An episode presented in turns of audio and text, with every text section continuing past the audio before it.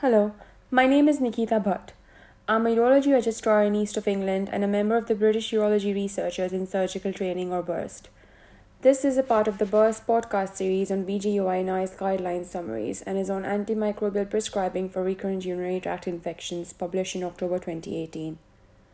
Recurrent urinary tract infection include lower and upper UTIs which may be due to relapse from the same organism or reinfection with a different strain of organism, particularly more common in women.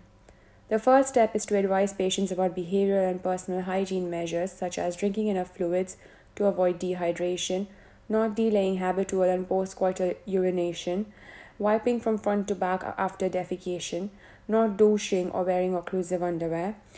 Some women with recurrent UTI may wish to try D-mannose if they're not pregnant, and some women may wish, wish to try cranberry products if they are not pregnant, as can some children and young people under the age of 16 years with the advice of a pediatric specialist, as the benefit is uncertain and there is no evidence of benefit in older women. Do warn these patients about the sugar content of these products and consider it as a part of their sh- daily sugar intake. Evidence is inconclusive about whether pre- probiotics are useful for recurrent infections. Certain patients require specialist advice, like men over the age of 16, people with recurrent upper urinary tract infections, or lower urinary tract infection when underlying cause is unknown, pregnant women, children and young people under 16, and people with suspected cancer.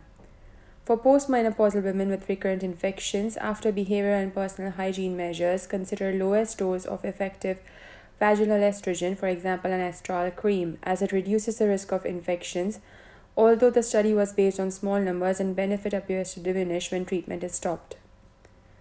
Discuss the following. Severity and frequency of previous symptoms, risk of developing complications from recurrent infections, possible other benefit of treatment like uh, benefit with vaginal dryness, possible adverse events like breast tenderness and vaginal bleeding, which should be reported because it may require further investigation uncertainty of endometrial safety with long term or repeated use, and the preferences of the woman.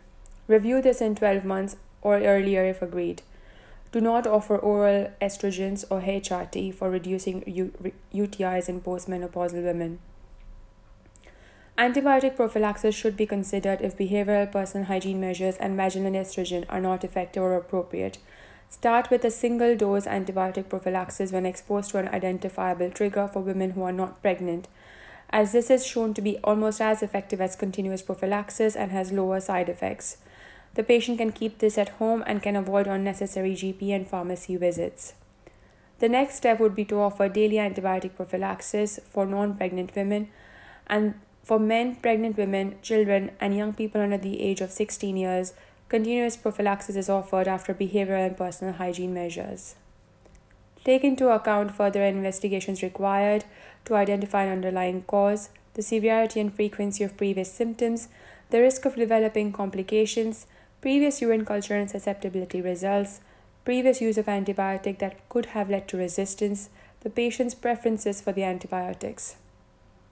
In children and young people, Remind them that there is uncertain evidence of benefit for reducing risk of infections with antibiotics and the rate of deterioration of renal scars with infections.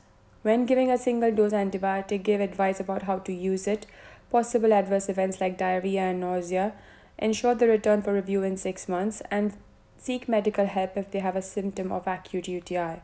For daily antibiotic, remind them of risk of resistance, which means they may be less effective in the future and the possible adverse events of long term antibiotics. Reassess all these patients at least every six months and assess the success of your prophylaxis. Discuss about continuing, stopping, or changing prophylaxis, taking into account their preferences and the risk of resistance. Remind them again about behavioral and personal hygiene measures as well as the self care treatments discussed above. If you do stop the treatment, ensure that they have rapid access to treatment if required for acute UTI. Choice of antibiotic prophylaxis will depend on your local antibiotic resistance data. However, NICE recommends for people over the age of 16 to give trimethoprim or nitrofurantoin if EGFR is over 45 ml per minute as your first choice. The second choice can be amoxicillin or cefalexin. For children under 3 months, refer to a pediatric specialist. For children aged 3 months and over and under 16 years of age, first choice is trimethoprim or nitrofurantoin, and second choice is cefalexin or amoxicillin. Doses of all the above drugs according to age and weight are given in the NICE guideline table, and you can refer to them if required. This is the end of this podcast, and I hope this was useful for you. Thank you.